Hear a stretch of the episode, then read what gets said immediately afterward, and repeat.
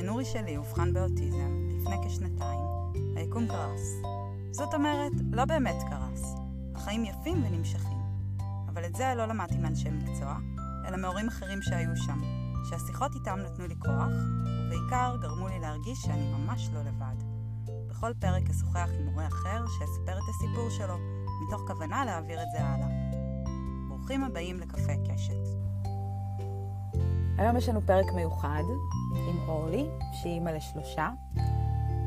בניגוד לפרקים האחרים, אני לא רוצה להגיד הרבה על הסיפור של אורלי, אני רוצה לתת לה לספר אותו לבד, אבל uh, אורלי ושלושת ילדיה הפכו בתוך שנה למשפחה על הרצף, ואת כל השאר תשמעו ממנה. אני מקווה שתהנו מהפרק. היי hey, אורלי. היי. Hey. מה קורה? בסדר, מה המצב? בסדר. את אורלי אנחנו, אנחנו מכירות דרך חברה משותפת, ואנחנו מדברות כבר uh, כמה חודשים נדמה לי. משהו כמו חצי שנה נראה לי. כן, אנחנו מדברות המון המון זמן, וסוף סוף יצא לנו לשבת ולהקליט את הפרק הבאמת יוצא דופן ומרתק הזה. אני לא רוצה להגיד הרבה על הסיפור שלך, אני רוצה לתת לך לדבר אותו. אבל אורלי היא אימא לשלושה, היא אימא של שגיא ונוגה ופלג. וכמו שאמרתי, יש שם סיפור אה, יוצא דופן בהקשר של אה, רצף ואבחונים. אז הדבר הראשון שרציתי לשאול אותך, זה איך היו עיניי החיים שלפני הילדים. אוקיי, okay, בסדר גמור. אז ככה, אה, הבכור שלי הוא בן 12, ילדתי בגיל צעיר יחסית, 26. לפני זה החיים היו די טובים, נחמדים, חיים של צעירים, מסיבות, בילויים, פאבים, עניינים. התחתנתי בגיל 25 עם הבעל הראשון שלי, אני נשואה פעם שנייה, וחיינו ביחד אה, שבע שנים, ומאוד רצינו להביא ילד לעולם יחד, והבאנו את שגיא. את האמת שילדתי אותו באוסטרליה, כי רצינו לעשות איזושהי הרפתקה, רצינו להגר לאוסטרליה וגרנו שם במלבורן, וזה היה מקסים ונהדר, ואני מאוד אוהבת לעשות ככה דברים לבדי, אני טיפוס מאוד עצמאי. אז אה, לא הפריע לי שלא היה אף אחד, והיינו מאוד מאושרים מהיום שהוא נולד. כמה זמן הייתם במילבורן? איזה יוצא דופן זה. נכון. היינו שנה, לא, לא הרבה, כי ברגע ששגיא נולד, הבנתי איזו מתנה ענקית זו, והרגשתי מאוד אגואיסטית, שהוא שייך רק לנו. ורציתי להביא אותו... עם כל המשפחה, בדיוק. רציתי שגיל שנה שלו יהיה חגיגה גדולה, ו... גם לא כל כך uh, התחברתי לאוסטרלים ברמה של, uh, את יודעת, היה חסר לי הפלפל הישראלי, התובנות שלנו, הציניות שלנו, וזהו, אז חזרנו לארץ, ופה קצת המערכת יחסים שלנו התערערה, ונפרדנו, התגרשנו. Um, אנחנו חברי ילדות, אז נשארנו ביחס uh, חיובי מאוד. גידלתי את שגיא מגיל שנה וחצי בערך. לבדי כאם חד-הורית, עם השתתפות uh, של האבא. זהו, זו הייתה חוויה נפלאה, מדהימה, זה היה כזה אחד על אחד, אני והוא נגד העולם. כששגיא היה בן שבע בעצם פגשתי את בעלי השני, רועי, ומהר מאוד, כלומר יצאתי איתו לדייט ראשון, אוקיי? שזה היה מקסים ונהדר והבנתי שהוא הגבר של חיי, ובחודש השלישי בערך כבר הייתי בהיריון. אז כן. אחרי שלושה חודשים ביחד. כן, כן. אני מאוד uh, כזאתי, אני אימפולסיבית, אני טוטאלית, כשאני מחליטה החלטה אני הולכת עד הסוף, והבאנו את נוגה לעולם, והיא ילדה מדהימה וחכמה בטירוף, היא בת חמש עכשיו. כן. ולבסוף הגיע פלג גם כן, בהפתעה, את האמת, שנתיים אחרי נוגה. פלג היום בן שלוש. כן. עם פלג המסע היה מאוד אה, שונה, גם בהיריון, גם בלידה. אז בואי תספרי על ההיריון עם פלג. אני, אני הרגשתי מאוד חכמה, את יודעת, זה ילד שלישי, אני כבר יודעת מה זה ילד, מה זה אימא, איך לגדל אותם. אבל עם פלג כל המסע היה שונה, הרגשתי בשנה השנייה שלו שמתחילים קשיים שאני לא יודעת להסביר מולו. הוא לא היה גמיש, הוא לא היה, כאילו, את יודעת, צריך להיות בצוות במשפחה. והוא אף פעם לא רצה להיות איתנו, לא לשחק איתנו, לא בבריכה איתנו, כל דבר שניסיתי לעשות. אנחנו גרים בקיבוץ, ויש פה הרבה פעילויות שאני יכולה לעשות על הדשא לילדים, והוא לא... זה עניין אותו לשניות והוא היה בורח. וכל הזמן אה, בעצם אני הייתי נשארת עם הילדים ורועי היה רודף אחריו ברחבי הקיבוץ. ופשוט חשבתי שהוא חוקר ואיש טבע וקיבוצניק, כאילו מצאתי כל מיני, את יודעת, סיבות ללמה הוא ככה. והשפה התפתחה יחסית אה, רגיל, הוא אמר כמה מילים פה, כמה מילים שם, הוא היה מאוד מתעתע, כלומר, אני לא הבנתי שיש איתו בעיה, כי הוא אמר סוס ופרפר, ושסבתא באה הוא אמר סבתא. ואז הגיע, היה גם הקורונה משולבת בזה, כלומר היה סגר ועוד סגר, ושמתי לב שמסגר לסגר אני קצת משתגעת עם ילדים בבית. אה, לא מצליחה כל כך למקד אותם, לשחק איתם משחקים. הייתי מתכננת הפעלות, והם לא, לא כל כך שיתפו פעולה. במיוחד לא פלג, שהלך ונסגר בתוך עולם משלו, רגע, בשלב הזה הוא היה בן שנתיים, שנה וחצי, שנתיים. אז, אז פה הוא כבר היה בן שנתיים וארבע כזה, וחשבתי שיש לו קושי הסתגלות, בגלל שאת יודעת, פתאום יש גן ואין גן, ובגיל הזה הקורונה לא יכולה לבוא טוב לאף ילד, לפי דעתי. וגם... לא בא טוב לאף אדם. וגם היה פה את הבן הבכור שלי שהראה קשיים של חרדה ודיכאון, כי הוא היה בכיתה ו', ומאוד לא הסתדר לו פתאום ללמוד בזום ולא לראות חברים. כל כך הרבה זמן, ולנוגה זה גם היה קשה, אז כאילו לא ידעתי כל כך עם איזה קושי להתעסק. ופלג הלך ופשוט נסגר. לאחר מכן אה, החזרנו את הילדים לגן, ויום אחד התקשרה הגננת ואמרה, פלג נעלם בטיול. בגיל שנתיים וחצי. נכון. פה יוצאים לטיולים בטבע בקיבוץ, מגיל מאוד צעיר, זה משהו שאנחנו אוהבים ומקבלים ומעודדים, והוא פשוט נעלם לה משהו, היא אמרה שבע דקות, לפי דעתי זה היה רבע שעה, ומצאו אותו באיזה שיח מתעסק עם העלים. ועשינו שיחה כזה עם המנהלת הפדגוגית וכולם, ולא הסתדר לי, פשוט לא הסתדר לי, משהו היה נראה לי לא נכון. וגם התחילו להיעלם לו מילים, כלומר, הפרפר והסוס וכל מיני מילים שהוא אמר, הוא הפסיק להגיד. היה לו רגרסיה. אוקיי. Okay.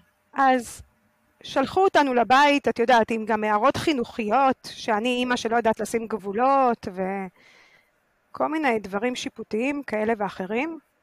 והלכתי לבית ופשוט קראתי כל הלילה. חיפשתי ילד בן שנתיים וחצי שהפסיק לדבר. אני לא אשכח את החיפוש, את החיפוש גוגל הזה. פשוט הגעתי לאוטיזם.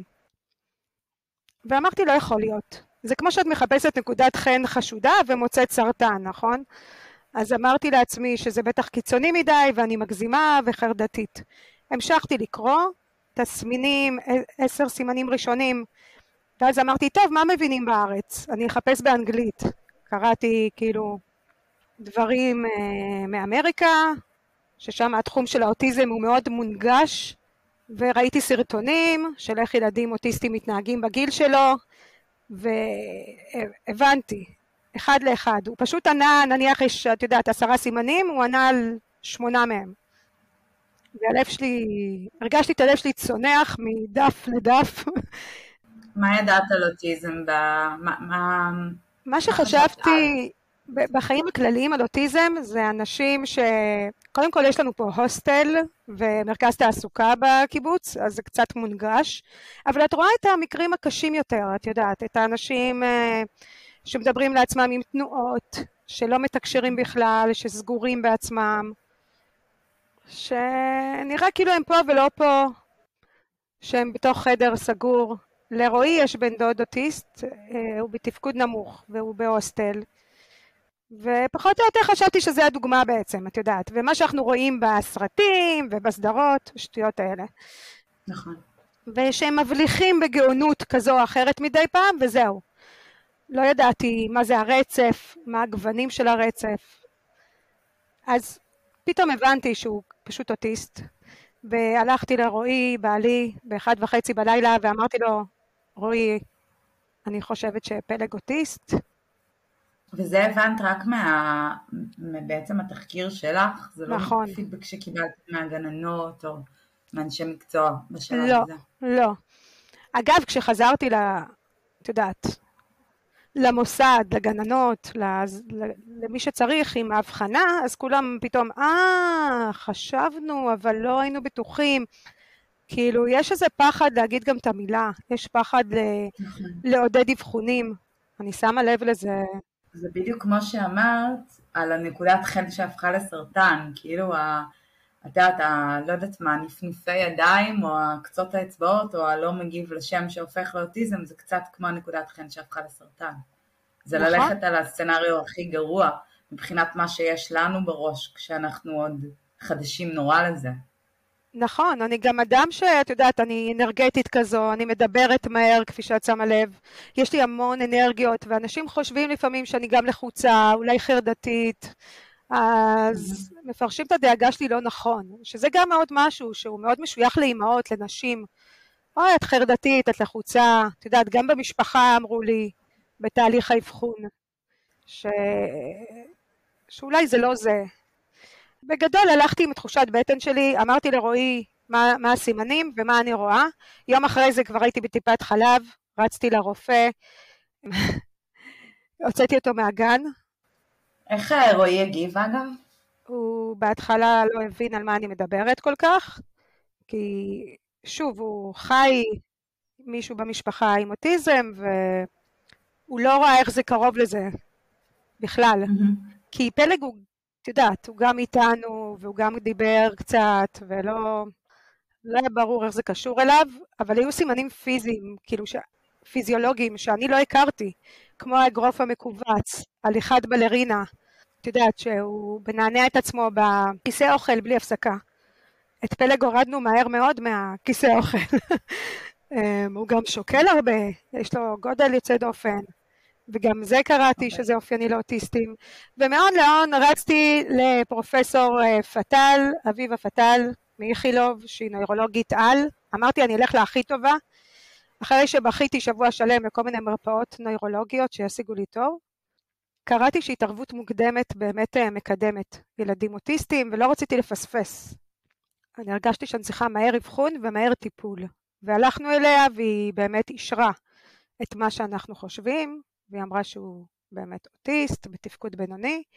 פה לשם רצתי לבית אחד, לאבחון פסיכולוגי, להשלים את כל מה שצריך. והייתי בטוחה שהמערכת גם תעזור לי, שאני אמצא לו גן תקשורת, כולם עודדו אותי שיש גנים מותאמים וטיפולים והכול.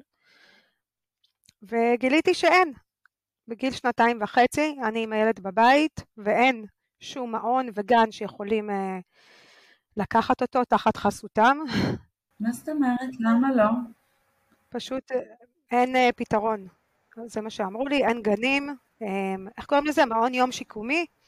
אז אין מעונות יום שיקומיים. עכשיו, הדבר הראשון שעשיתי, אגב, אחרי האבחון, חוץ מלהתמוטט אה, רגשית, כמו כל אימא, קמתי מהר מאוד והבנתי שאני בסוג של מלחמה. התקשרתי לאלו"ט ואמרתי להם, חבר'ה, תעזרו לי להשיג גן כלשהו, פתרון לילד שלי. וגם הם אמרו שהם לא מצליחים ואין פתרונות, והם כרגע מנסים איזשהו מהלך אה, תקשורתי, ואם אני רוצה לעלות על הגל, אז אני ועוד שתי אמהות פשוט התפרסמנו בידיעות אחרונות, בוויינט, בגלגלצ, בכל מקום שאת יכולה לחשוב עליו, בשביל להביא את הסיפור שלנו ולהראות שהמדינה לא מוצאת פתרונות לאלפי משפחות במדינה, כאילו לא רק לנו. את יודעת, סטטיסטיקה הולכת ועולה של אבחונים ולא פותחים גנים, אז אין פתרונות. אז אני גם לא עובדת, כי אני צריכה להיות עם הילד שלי בבית, ואני גם עכשיו צריכה לרוץ איתו לטיפולים. הרגשתי באמת כל בוקר שאני מתעוררת לגיהנום אה, מחודש, ממש ככה. שאני נלחמת אה, נגד, ה, את יודעת, הממסד, ומחכה לתשובות, ואין תשובות, ומה בינתיים עם פלג, אז דבר ראשון שעשיתי זה לנשום, לרוץ איתו לקלינאי תקשורת, שזה היה מסע משל עצמו, כי גם זה דבר לא פשוט בפוסט קורונה, אין מטפלים פנויים. פניתי משהו כמו 27 קלינאיות, והסתבר לי שגם הרבה מהן לא מבינות באוטיזם, אז uh, אני לא אפרוט בפנייך את המסע הבאמת המאוד מאוד uh, מתיש הזה, אבל uh, אחרי חודש בערך הצלחתי לתפוס צוות טוב של מרפאה בעיסוק, קלינאי תקשורת ופסיכולוג והידרותרפיה. וזהו, ועשיתי לו פשוט לו"ז בבית, מסודר. עשית לו מעון תקשורת בבית. בדיוק. בעקבות היציאה לתקשורת, אגב, ותחשבי שאף אחד לא ידע בשלב הזה שילד שלי אוטיסט, לא סבתא שלי, לא דודים, לא כלום. אני פשוט יצאתי, יצאתי לעולם ואמרתי, אני חיה בקיבוץ, אני לא רוצה להסביר בכל מקום את ההתנהגות היוצאת דופן של הילד שלי. ובזה שיצאתי לתקשורת בעצם פתרתי לי איזושהי בעיה. זה הילד, והכל יהיה בסדר. אני זוכרת שהמאבחנת הפסיכולוגית בכתה כשהיא סיפרה לי שפלג אוטיסט, ואמרתי לה, היא נורא התרגשה, מ, את יודעת, מהמעמד, היא הייתה, היא מאבחנת צעירה, והיא אמרה לי בדמעות שהוא אוטיסט, ואני אמרתי לה, מה את בוכה?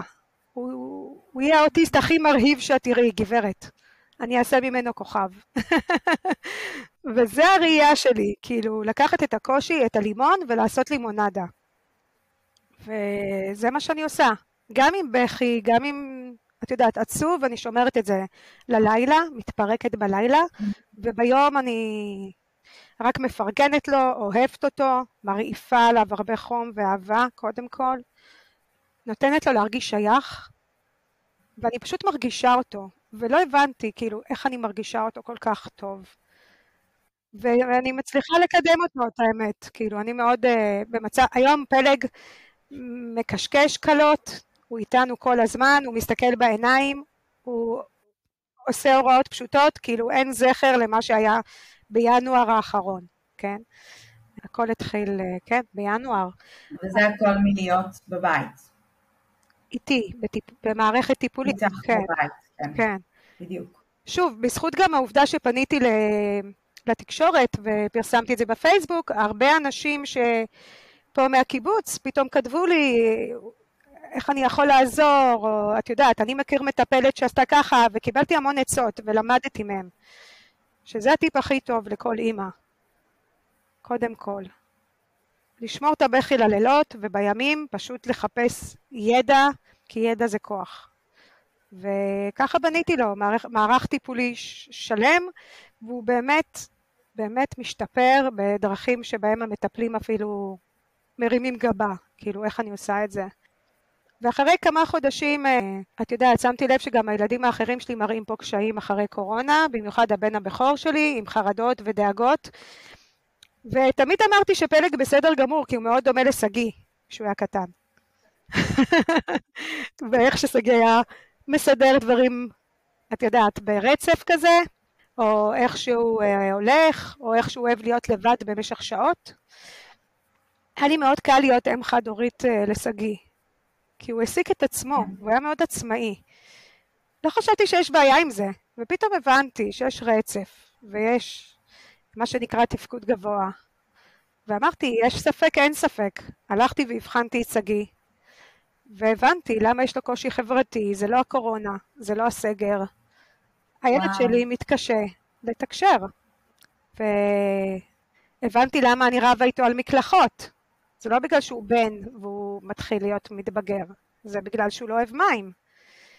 וכל מיני קשיים שנוירולוגים אגב אבחנו את שגיא כסובל מ-ADHD מגיל חמש. הרבה פעמים בתפקוד גבוה מבלבלים ADHD עם, אה, את יודעת, עם תפקוד גבוה, ואז בגיל 11-12 כשאתה נדרש, יש לך קפיצה כזו ואתה נדרש לתקשורת יותר מורכבת, אז בעצם אה, מאובחנים הילדים האלה. שגיא הוא מחונן, היכולות אה, שיחה שלו מאוד גבוהות, אז זה נורא מתעתע. אבל אה, פתאום שמתי לב, את יודעת, בכל האבחונים האלה ובטפסים, שהוא לא באמת מעביר מידע ומקבל מידע, והוא לא אוהב אה, לקבל ביקורת או שינויים, אז אה, לקחתי אותו לאבחון. פה כבר כולם אמרו לי שאני, את יודעת, קצת משוגעת. אבל אה, לא, לא היה אכפת לי, ושכנעתי גם את הגרוש שלי שיבוא איתי. הוא בכלל לא הבין, הוא אמר, שגיא לא על הרצף, והיה לנו על זה ויכוחים מרים. אה, ומסתבר שהוא על הרצף בתפקוד גבוה, כפי שחשדתי. ואז היה לי, היה לי שני ילדים על הרצף, ואמרתי, רגע, מה אני צריכה לעשות עם באיזה שגיא? גיל שגיא אובחן? הוא בעצם אובחן בגיל 11. וואו. ובעצם השתתי ממה שאני לומדת על פלג, על שגיא. כלומר, הבאתי לו טיפול רגשי, רפ... רפלקסולוגיה, אה, משהו כזה לאחר הצהריים. ברגע שהתחילו להיפתח דברים, אז פניתי אליו אחרת, דיברתי אליו אחרת, ופשוט, את ראית את השינוי. ברגע שמכירים בבעיה, זה משהו מאוד חשוב, אפילו בתוך הבית, הדיבור משתנה, הציפיות משתנות, הילד משתפר. הוא יצא מהדיכאון והחרדה והתקפי הזעם האיומים שהיו לי איתו, הוא היה שובר זכוכיות עם הידיים שלו. אני הגעתי איתו למיון פעם אחת. זה היה מאוד לא נעים, כן? הוא הגיע להתקפי זעם מרים וקשים. וואי. אה, ולאובדנות. הוא אמר שהוא לא רוצה לחיות יותר. מהון להון פתרתי את זה עם טיפול רגשי, עם הרבה אהבה וקבלה בבית, והילד פשוט השתפר, היום הוא משהו, חבל על הזמן. הוא משחק עם חברים, הוא מארח חברים פה בבית, הוא מצליח בלימודים כי יש לו סיוע מתאים. עד היום הוא הוציא רק 40 במבחנים, ילד שהוא מחונן, עכשיו הוא מוציא 80-90. השוני הוא מהותי וממש מורגש, אז זה שגיא. ואז חשבתי על נוגה. עכשיו, אני עושה הכל במקביל, כן? כי האנשים לא משתפרים בתוך וואו. חודש. ונוגה הבנתי שיש לה בעיות גמילה, שחשבתי ששוב קשורות לזה שהיא בת והיא רגישה. והיא תמיד הייתה ביישנית, ולא הייתה מדברת ליד אחרים, אבל בבית מדברת עד 12 בלילה. חכמה בצורה יוצאת דופן, כלומר, אמא, את פשוט מגוחכת, היא יכולה להגיד לי, ילדה בת ארבע, כן? מאוהבת בשפות, רואה ביוטיוב קוריאנית, את יודעת, אה, כל מיני שפות, ואמרתי, רגע, זה מוכר לי, והבנתי, הבנתי שיכול להיות שנוגה על הרצף, וזה כאב לי מאוד. זה היה ממש, קודם כל, כל גילוי כזה כאב לי, כן? שלא ייראה שאני עושה את זה בחדווה, זה סבל גדול מאוד עבורי. אני, כולנו רוצים ילדים בהתפתחות תקינה. ואני בניתי על נוגה שתחזיק פה את שני הבנים, ואת יודעת, תשמור עליהם. תשמור עליהם. ולקחתי אותה לאבחון, פה באמת כל הסביבה פתחו על העיניים, כאילו אורלי השתגעה. ואז אמרתי להם, תשמעו, יש לי שלושה ילדים, שניים כבר אובחנו, בואו נלך על בטוח, רק בשביל לשלול. גיליתי שהמשפט הזה מרגיע אנשים, את יודעת? רק בשביל לשלול? כן, מה אכפת לכם? והסתבר שהילדה גם כן על הרצף. זהו, פה התפרקתי באמת, היה... תוך כמה זמן היו שלושה האבחונים האלה? אה, זה מינואר האחרון. אני אומרת שזה היה גילוי חזק כזה, כי היא בת, והמון דברים אנחנו מאוד מתרצים לבנות. היא ביישנית כי היא בת, היא רגישה כי היא בת, את יודעת, קשה לה להיפרד ממוצץ כי היא בת. כאילו, גם חברתית שמתי לב, שעם בנות זה קצת אחרת, גם יש משהו באבחונים ובטפסים שהם מאוד אה, אה, אוריינטציה גברית, כן? כן. כאילו לא מצאתי אותה שם, כל התהליך האבחוני הייתי מאוד כאילו לא בטוחה. לא, לא כמו עם שגיא ופלג, שהייתי הרבה יותר בטוחה, ופה הייתי ממש עם סימני שאלה גדולים. והיום, כשאני באמת מכירה את הרצף, אני מבינה כמה היא שם וכמה נכון לה האבחון, כי היא כל כך uh, משתפרת בזכות הטיפולים. אז אני רצה לעשר טיפולים בשבוע, גברת, אחר הצהריים, עם כל הילדים שלי. ואני אומרת, יש אימהות שרצות לחוגים, יש אימהות שמשקיעות בהתעמלות אמנותית, אני משקיעה בפסיכולוג, במרפאה בעיסוק, בדברים האלה. זה החוגים של הילדים שלי. את יודעת, זה לא סבל עבורם, כי הטיפולים, מי שמכיר, זה משחק, ולפעמים זה גם הנאה. גם אצל נוגה, ברגע הגילוי בעצם, ובחיבוק החם ובהבנה, היא השתפרה באופן אוטומטי, התחילה לדבר יותר. בימים הגרועים שלה היא הצביעה על דברים ולא דיברה אותם. כלומר, הצביעה על אוכל או על, על האסלה, אם היא צריכה פיפי, ועכשיו היא מדברת וחזרה באמת אה, לחיים, והיא פורחת. גם חברתית, יש לנו פה חברה כל יום.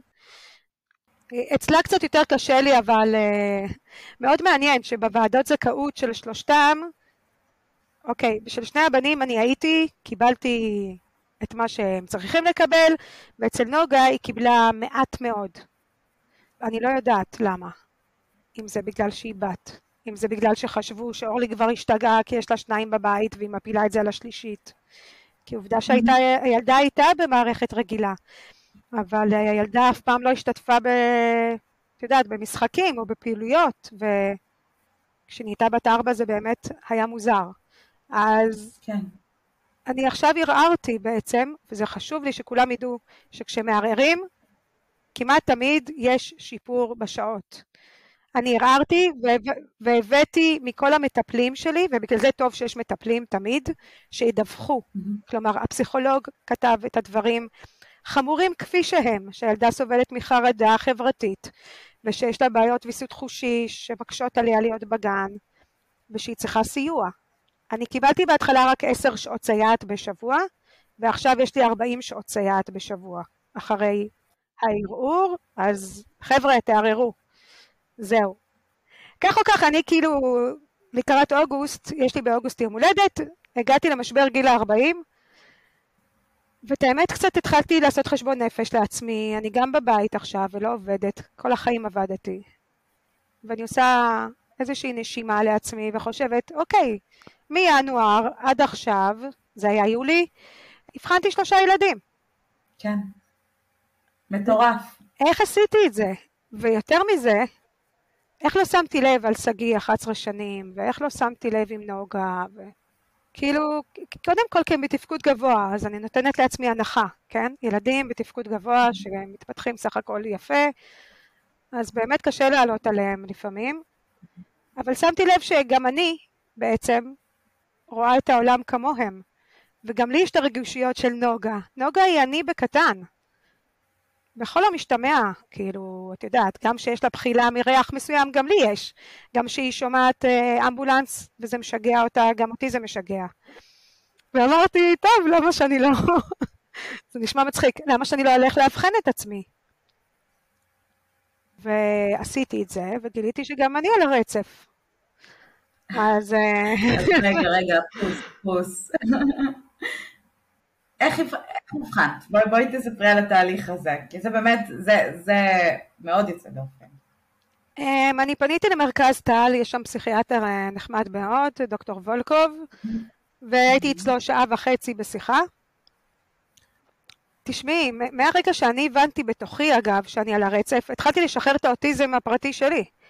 כלומר, שזה אומר, אה, שזה אומר שאם בא לי קצת להתנתק ולבהות בחלל, כמו שהייתי עושה בתור ילדה, אני עושה את זה עכשיו.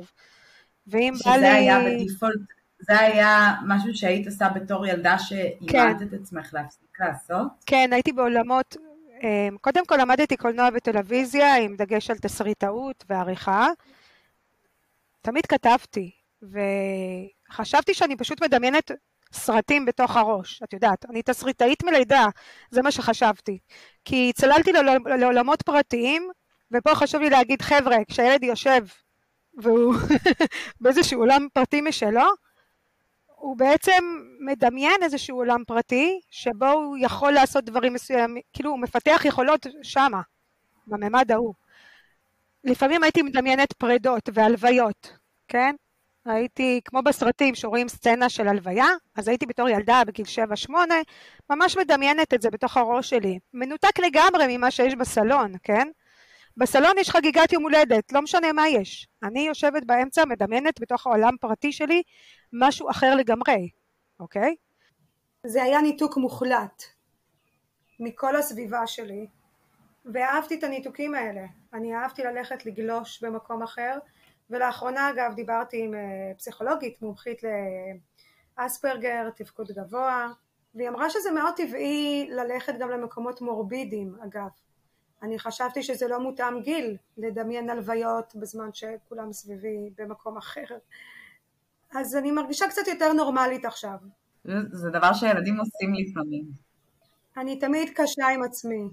אני חייבת לציין שאם יש בלקות הזו המון שיפוטיות עצמית קודם כל, אנחנו מאוד קשים עם עצמנו ולא סלחנים, סוג של פרפקציוניזם שאף פעם לא מגיע לשלמות, כי לפעמים כושר הביצוע שלנו לא כזה גבוה. ובכלל אין דבר כזה באמת שלם, אנחנו יודעים את זה היום, כשאנחנו בוגרים יותר, אבל אני תמיד תמיד רדפתי אחרי שלמות, והפריע לי שאני עושה דברים לא כמו ילדים אחרים. שאני לא מסוגלת לשחק איתם, הרי תמיד ראיתי אותם מהצד וחשבתי אני שונה, אבל uh, כשאת מסתכלת על קבוצה מסוימת ורואה את השונות באופן ברור, כלומר הם בנים אני בת או הם בנות שהן בלונדיניות, הייתי מחפשת תירוצים למה אני לא מסתדרת עם כל מיני קבוצות. ובמשך שנים הייתי לבד מהצד וזה נתן לי סוג של יתרון מבחינתי כי קראתי אותם וחיכיתי אותם אחר כך ויכלתי בעצם להבין איך חברה בנויה ויש המון בשקט הזה ובספקטטר הזה בלהביט אחרי זה כלי. כלומר היום אני לא סותמת את הפה אני מדברת המון אני כוכב של את יודעת אם יש חבורה שיושבת ביחד אני יכולה להיכנס ולככב. את קצת כמו סוכן כפול. אני כמו סוכן כפול כן. אני כמו מוגלי אני, אני אוהבת להגיד כי זה חמוד. גדלתי על ידי זאבים, חשבתי שאני זאב כל החיים, כאילו משהו בתוכי אמר לי שאני לא, והיום אני יודעת ש... את יודעת, כאילו, אני בן אדם, אבל אני לא... יש בי את הזאב בקיצור, זהו. בעצם בתוך שנה אחת אה, הפכתם להיות משפחה של אוטיסטים. אה, כן, אפשר להגיד את זה ככה. אני אוהבת להגיד מרוצפים, ושביחד אנחנו רצף אחד אינסופי. מתחברים יחד. מה זה עשה למשפחה? קודם כל אני מאוד שמחה שהאנשים שאני הבאתי לעולם מבינים אותי ואני מבינה אותם. במיוחד התפקוד גבוה. אני מודה, מאוד מאוד קשה לי עם פלג והתפקוד אה, הבינוני שלו. פלג לא ורבלי כמו האחים שלו, הוא לא מבין את העולם כמו האחים שלו. זה כאב לב שלא, שלא נגמר עבורי. בגלל הרדיפה שלי לשלמות, תארי לעצמך איזה מין, אה, יש פה משהו מאוד אה, נוגד. אני כל הזמן מחפשת לשפר, לייעל, אני לא רואה גבולות, ובזה שיש לי ילד אוטיסט בתפקוד בינוני, וזה שונה לגמרי מתפקוד גבוה, אספרגר כמו שקוראים אה, להם עדיין, וצריך לקרוא לזה אולי שם אחר, בגלל שאני רואה את הקושי של פלג, זה, זה משהו אחר לגמרי. הוא לעולם לא יהיה כמו האחים שלו ברמה של הבנה של העולם. הוא לא מבין למה אני מורידה לו אפילו את החולצה, את מבינה? הוא ילד בן שלוש, הוא מאוד מאוד ראשוני. Mm. הוא יותר קרוב לטבע מהם. הם יותר... אה, הוא נורא קטן, אבל, אבל נורא נורא קטן. נכון, אבל כבר היום הוא נחשב כבן שנתיים. כאילו, אני יודעת, יש פה... יש פה דיסוננס, יש פה שונות גדולה בין הגודל הפיזי שלו לבין משהו מנטלית מבפנים. הוא בוכה לפעמים כמו תינוק, אני צריכה להרים אותו, לחבק אותו, להרגיע אותו. הוא גם לא, אני רואה איך הוא לא מקבל את הסביבה. זה מאוד תואם גיל לגיל שלוש. את, את חושבת ככה, אבל אני מסתכלת על בני שלוש האספרגרים שלי. עכשיו, אני גם לא יודעת מה זה ילד רגיל, כן? קלטתי שהרבה אמהות מתקנות, מתקנות אותי. אני משווה בין הילדים שלי לחוויות שלי שעברתי איתם. את מבינה מה אני אומרת? כלומר בגיל שלוש שגיא היה רץ לכולם, היה רץ לתינוקות ברחוב, הוא חיפש. הם, אה, אספרגרים אוהבים ומחפשים חברה כל הזמן, גם תשומת לב. ופלג אוהב תשומת לב, אבל לא עד כדי כך. כאילו יש לו גבול מאוד מאוד... אה, אני רוצה את הפרטי שלי, אני רוצה להיות לבד. ובחוץ הוא בכלל משתגע. אני לא יכולה להוציא אותם לאותו מקומות, כן? כן. יש לי פה באמת שני סוגי ילדים. הוא סובל כשהוא רואה אנשים. אי אפשר ללכת איתו לגלידריה למשל, או את יודעת. כל דבר שהוא כיפי לילד, סופרלנד, לא משנה מה תרצי, ג'ימבורי, קשה לו. קשה לו לראות אנשים. האוטיזם הוא בהחלט. הוא מוצף, הוא בהצפה חושית. בדיוק. מאוד מהר. מאוד מהר. אבל, אבל תחשבי שזה גם משהו, אני פשוט, יש לי ילד מאוד מאוד דומה. זה גם משהו שמתפתח עם הגיל, שהם הם, הם אה, לומדים איך להתמודד עם ההצפה הזאת, יש להם כלים יותר טובים להתמודד, זאת אומרת העולם לא, ישת, לא ישתנה מבחינת ה... ה כן, מבחינה חושית, אבל האופן שבו הם מתמודדים עם הצפה חופשית ילך ויתפתח. נכון, אני מסכימה את זה, עם זה, אבל אני רוצה את גיל שלוש, אני רוצה את גיל ארבע, אני רוצה את גיל שנתיים, אני, אני מחפשת את הגילאים שיהיו מותאמים, וכן, זה כואב לי. אני רוצה גם להרגיש את הכאב הזה, כי יש פה משהו שהוא חסר לי. אני מרוויחה דברים אחרים, יש לו רגש יוצא דופן, הוא מחבק אותי מאה פעם ביום, הוא יודע להראות אהבה, הוא היה במקום יותר חמור קודם, אז אני בהחלט מעריכה את מה שיש לי היום. אמ, הוא מקשקש ג'יבריש, ואני אוהבת את זה כי אין לי שקט, הוא מקשקש ג'יבריש, זה מעולה, היה לי שקט קודם. את יודעת, זה לא מה שרצינו. זה, זה תמיד מהדהד לי בראש, ש... שהוא יצטרך יותר עזרה, יותר תיווך. איפה באוטיזם שלך את מרגישה שאת מבינה אותו יותר? זה מוזר לי שאת אומרת את זה עדיין. כאילו, הכל כל כך טרי. אמ, בריצוף, בריצוף שלך. לא, זה בסדר. אמ, כשהוא הולך לעולמות שלו, אני מרגישה שהוא לא אבוד, אני מרגישה שהוא במקום שהוא, שהוא חושב על מה שקורה סביבו, שהוא מעכל, שהוא מדמיין סיטואציות אולי שבהם הוא מדבר ומבקש את העוגייה או את מה שהוא רוצה ואני תמיד אה, מתקרבת אליו גם ומחבקת אותו אם הוא נותן לי ואנחנו שותקים יחד לפעמים אני נכנסת בשקט, את יודעת, בהד, שהוא ישמע אותי, שמה קצת, שאימא פה ואימא אוהבת אותך, כמו שאתה, ואתה מושלם. כשהתחיל המרוץ לאבחונים של אה, פלג, אז uh, פתחתי תיקייה במחשב, כי הבנתי שיהיה פה הרבה עבודת ניירת, צריך לאסוף את כל הקבצים. וקראתי לה פלג מושלם, כי הוא באמת מושלם בעיניי כמו שהוא כמובן, אבל אה, ואני יודעת שזה סותר את מה שאמרתי קודם, קודם כל מותר לי, כי אנשים על הרצף כל הזמן סותרים את עצמם, הם פשוט חושבים מחשבות מגבילות על דברים מסוימים, אה, זה לא שזה כזה סתירה. הוא מושלם בעיניי, אני רוצה אבל שישתפר, כדי שהוא ירגיש יותר שייך. חוסר השייכות זה תחושה נוראית, ואנשים לא מבינים כמה זה לפעמים בודד, ולא נעים להיות לא שייך. מה קורה קדימה עם הילדים?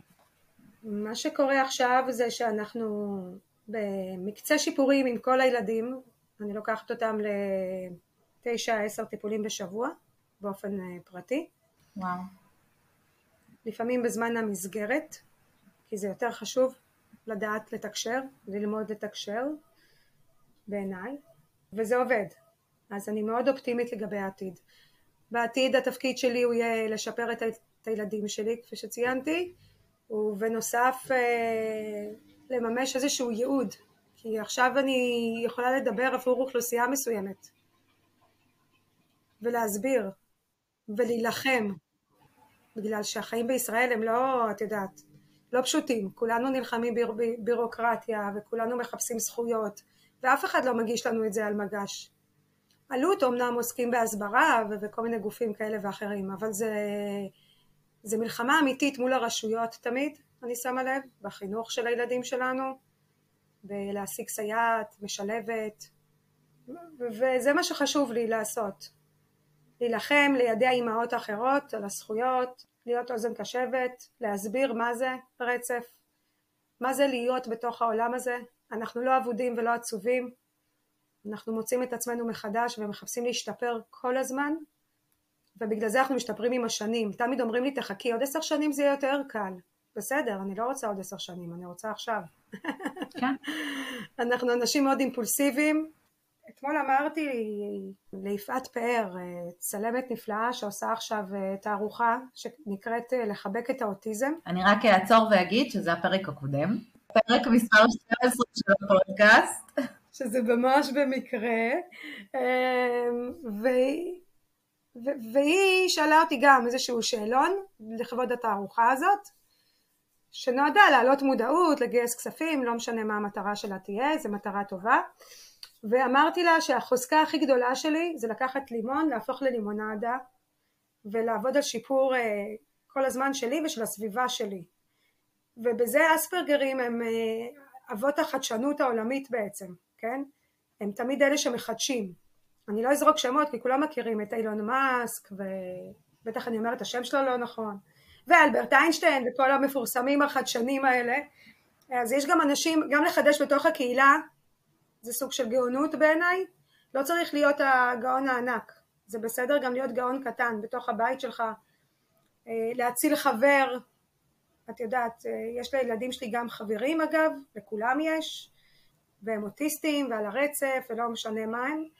אה, אני תמיד נותנת להם להרגיש שפה זה בית ופה יש להם מקום ושכל מחשבה שלהם היא חכמה וראויה וזה המסר הכי גדול שלי להורים ובכלל.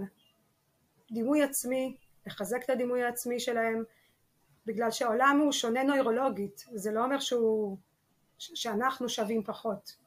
אנחנו פשוט שונים נוירולוגית מאנשים אחרים ואני מאמינה שבעתיד הרצף בכלל לא יהיה סיפור. אנחנו נאבחן אבחון אוטומטי, תקשיבו לי טוב, עוד עשר שנים יאבחנו פה, כל גיל שלוש יחייבו אבחון וזה יהיה אחד לשתים עשרה. אני מאמינה מאוד במספר הזה, לא יודעת למה. אה, ולכל הספקנים, אז אה, כמה זה היה לפני שנה, שני? זה הולך, זה הולך ועולה, לא, לא יודעת להגיד לפני שנה, כי תמיד אומרים שהסטטיסטיקות... זה היה 1 ל-100 והשנה זה 1 ל-48. אה, כן, אומרים, אומרים שגם הסטטיסטיקות משתחררות בשנתיים אה, הפרש, זאת אומרת ש-1 ל-48 זה מה שנכון ללפני שנתיים, כי זה מה שמדברים עליו עכשיו. זה מפחיד, אבל אה, אנחנו פספסנו פה דורות שלמים, דורות שלמים, אין ספק, ואני אחת מהם.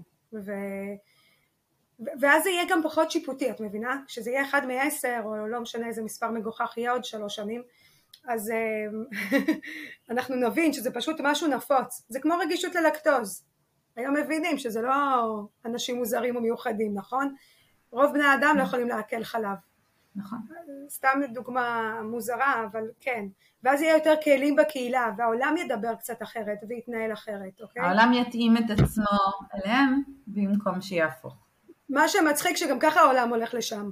ישבתי השבוע אצל חברה, ראיתי את הבת שלה, בת 13, עם החברות שלה. שני, זה ארבע בנות שיושבות עם אה, פלאפונים מול הפרצוף, אף אחת לא מדברת עם אף אחת. הן שולחות אה, הודעות, אחת לשנייה. עצוב. אין קשר עין, אין תקשורת. זה גם עצוב, אבל לפעמים באופן פרטי זה קצת משמח אותי, כי זה מקרב את הילדים שלי. זה מנרמל את הילדים שלנו. הם לא יראו מוזר כמו בדור שלי שלך שאת יודעת כי והעולם גם אה, את יודעת כולנו חווינו את הקורונה ועדיין חווים אותה מגפה שמאלצת בני אדם יחידים להיות לבדם בבית כן? כן. מזכיר משהו? כן בדיוק אה, ראיתי, ראיתי כתבה על זה שמדברים על, אה, על כמה הרבה יותר אלימים ואגרסיביים ילדים חזרו לבתי ספר עכשיו אחרי שהם ישבו שנתיים בבית ועשו שיעורי זום כי פתאום הם מוצפים. Mm-hmm. היה להם את השקט של הבית, את הביטחון, את המקום הקטן הפרטי שלהם, ופתאום קשה להם לקבל את הכל ביחד, ובגלל זה גם אין לנו אנשי זה, טיפול. זה בדיוק, זה בדיוק המנגנוני ויסות האלה של להיות מבוסת מהצפה, כל הצפה חושית, שמשאיר אותך בתלם מהבחינה הזאת, וכן, יש פה יצ... היציאה משגרה, וכמו שאמרת, לשבת בבית, לא, בלי אינטראקציה חברתית, בלי הנורמות החברתיות, זה, זה בדיוק זורק אותם לשם. זה בדיוק זה, את צודקת לגמרי. ו- וככה גם מרגיש העניין הזה של הרצף, את יודעת, שאני אדם רגיל, אני לא, אין לי זנב ואין לי קרניים, והילדים שלנו הם רגילים, הם רק מוקצנים, מוקצנים ברגש, מוקצנים ב...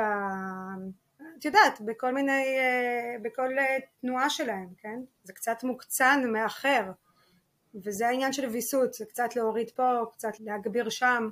אני מרגישה באופן פרטי כמו די-ג'יי, שיש לי מיקסר, ושאני צריכה להנמיך, להגביר כל ילד ואת הבית.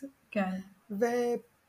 וקל לי יותר, כי אני באה מהמקום הזה. אז אני יודעת כמה שורפת השמש. לא הולכת לאילת ולא לוקחת אותם לאילת. תודה רבה.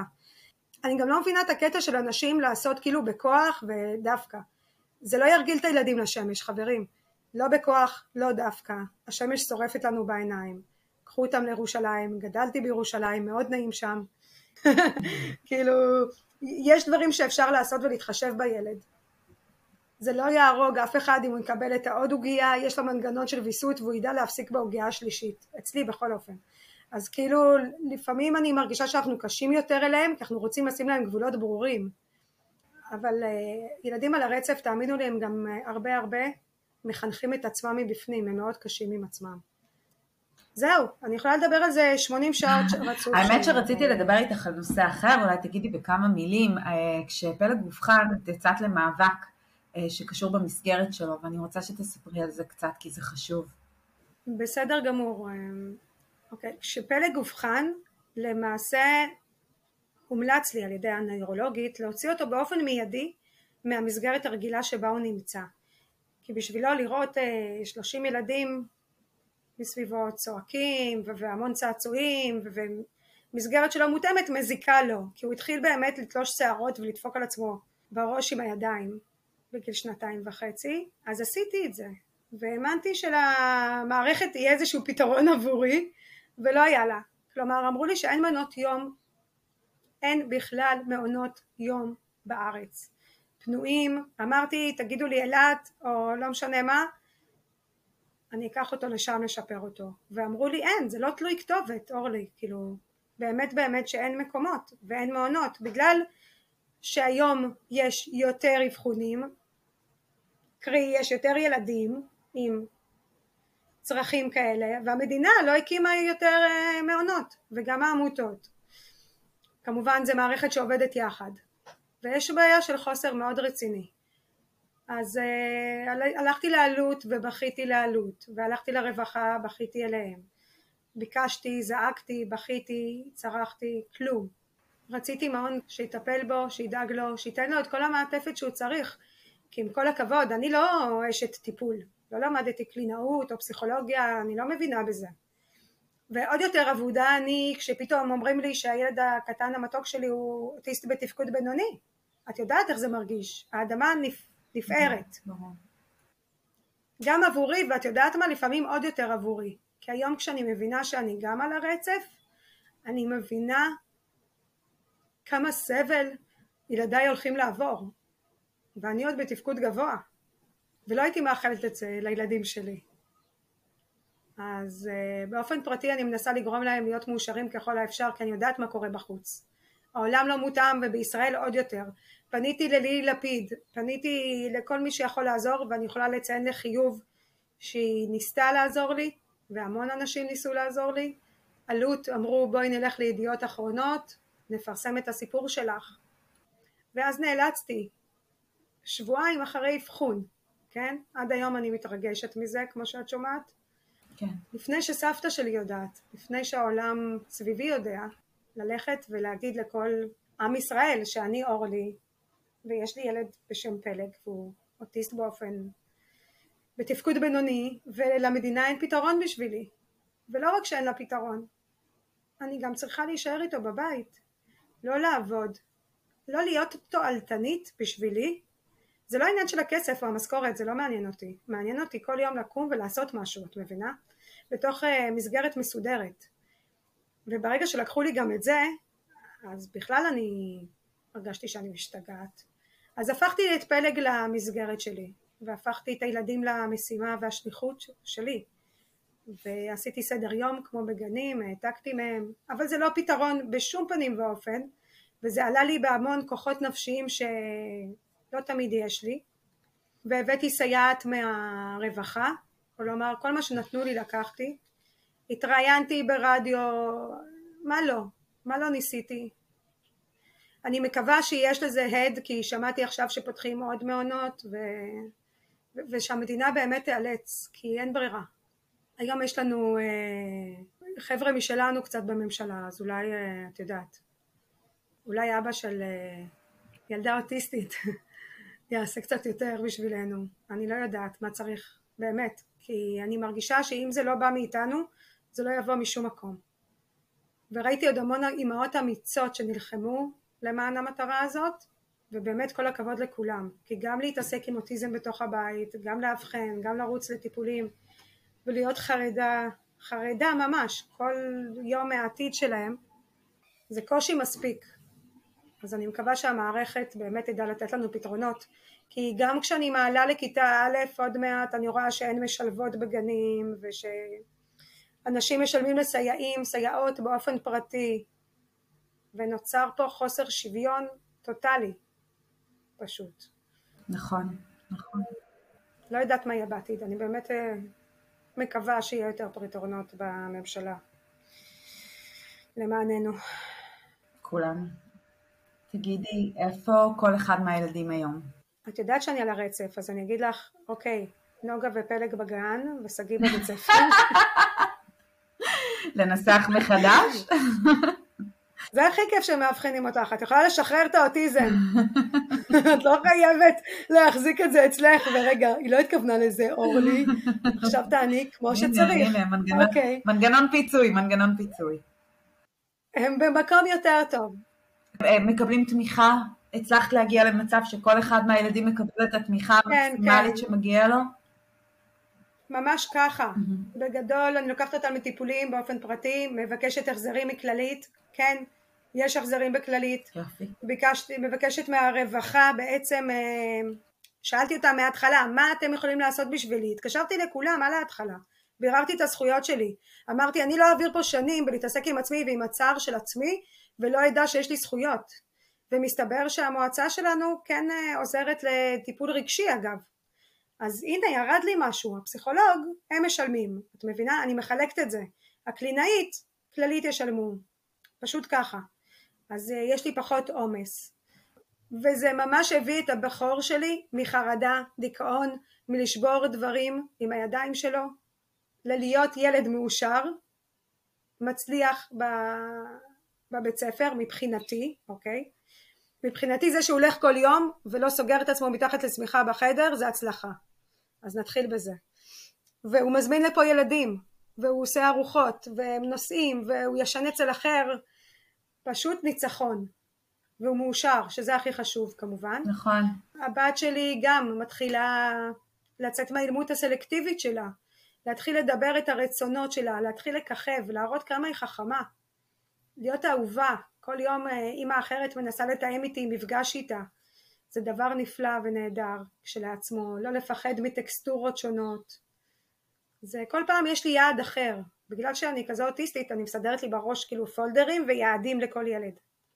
ואני לא שקטה, כלומר אם אני משיגה משהו נקסט, נקסט ויעד אחד חבר'ה לא ליפול עליהם עם הרבה דברים הם לא יכולים ביחד. כאילו כמו שהם לא יכולים לדבר לשני אנשים ביחד בחדר. זה קשה להם. דבר אחד דבר אחד. ופלג פלג זה זה יהיה מרוץ חיי כן? זה די ברור. הוא כרגע מג'ברש. הוא במסגרת ייי הוא הגיע לגיל שלוש המערכת חייבת לשים אותו איפשהו. חוק חינוך חובה.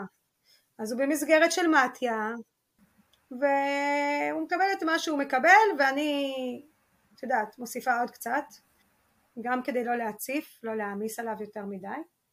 והוא משתפר מאוד כלומר הוא לא סגור הוא לא מדבר איתי בהתנגדות יש לו רצונות הוא מביע אותם בדרך זו או אחרת וכשנכנסים אנשים חדשים לבית הוא לא צורח יותר יש לי המון דוגמאות הוא פשוט משתפר והוא ישתפר ואני מקווה שעוד שנה הוא ידבר. אני מכינה את עצמי שגם אם לא, יש דרכים אחרים לתקשורת וזה מה שהוא מלמד אותי. זהו. לפני סיום אני רק רוצה שתאכלי לך ולכולכם משהו אחד ואז אנחנו נסיים. אני מאחלת לכולנו להרגיש מאושרים, חופשיים, אוהבים, נאהבים, כמובן בריאות מעל הכל, הנה המרוקאית יוצאת, ושנתפקד כיחידה אחת, אני תמיד אומרת לשגיא שאנחנו חמישה, וחמש ביחד באצבעות זה אגרוף, אז ביחד אנחנו יכולים מול העולם, יש לנו כוח, וזהו, ושהעולם יהיה יותר מבין באופן כללי, לא רק אה, כלפינו, ושיהיה לנו את הכוחות, ונבלה יותר בחיוכים ופחות בבכי. זה איחולים די כלליים, נראה לי שכולם מאחלים לעצמם דבר כזה בבית. זה נכון, אבל בסוף, בסוף זה פשוט, בסוף אנחנו רוצים uh, שיקבלו אותנו כמו שאנחנו, ולהיות מאושרים, וזה מה שחשוב, וזו הסיבה שכולנו פה. נכון, ושנמצא את הייעוד שלנו. אני רוצה להודות לך מאוד מאוד על השיחה הזאת ועל הפתיחות. אה, זה באמת סיפור יוצא דופן וצריך לספר אותו. ואני חושבת שלגמרי נועדת אה, לעולם אה, עם שליחות. והשליחות שלך זה לתווך, להיות הסוכן הכפול שאת. זה חשוב מאוד להורים כמוני, שאינם על הרצף, אבל, אבל את, את מעוררת השראה, את נותנת המון כוח בן אדם שצלח את החיים מבלי לדעת שהוא על הרצף, ועדיין הוא הגיע להישגים מאוד מאוד מרשימים בכל קנה מידה, אגב רצף או לא רצף, והיום את שם כדי uh, לתווך לנו את הילדים של כולן. אז uh, נכון. תודה רבה על זה. נכון מאוד, ואני מאוד שמחה ומאושרת שיש לי את הזכות לעשות את זה, כי זו זכות, וזה היה שווה את כל הסבל בדרך. כי אם את שני למדת ממני משהו והתנחמת במשהו ויש לך תקווה לגבי הילד שלך, אז עשיתי את שלי. רק את, כן? ברור לי שגם אחרים. זה כמו שאומרים uh, ביהדות, המציל נפש אחת. זה באמת נכון. uh, עולם ומלואו. וכמה שיותר הורים ישמעו וידעו ויבינו ויירגעו בעיקר, אז יהיה יותר טוב. ואמן ואני אקשיב לעצות של עצמי. אמן, אמן. אז תודה רבה אורלי. תודה שני. ביי ביי. ביי. ביי. נהיה בקשר, ביי.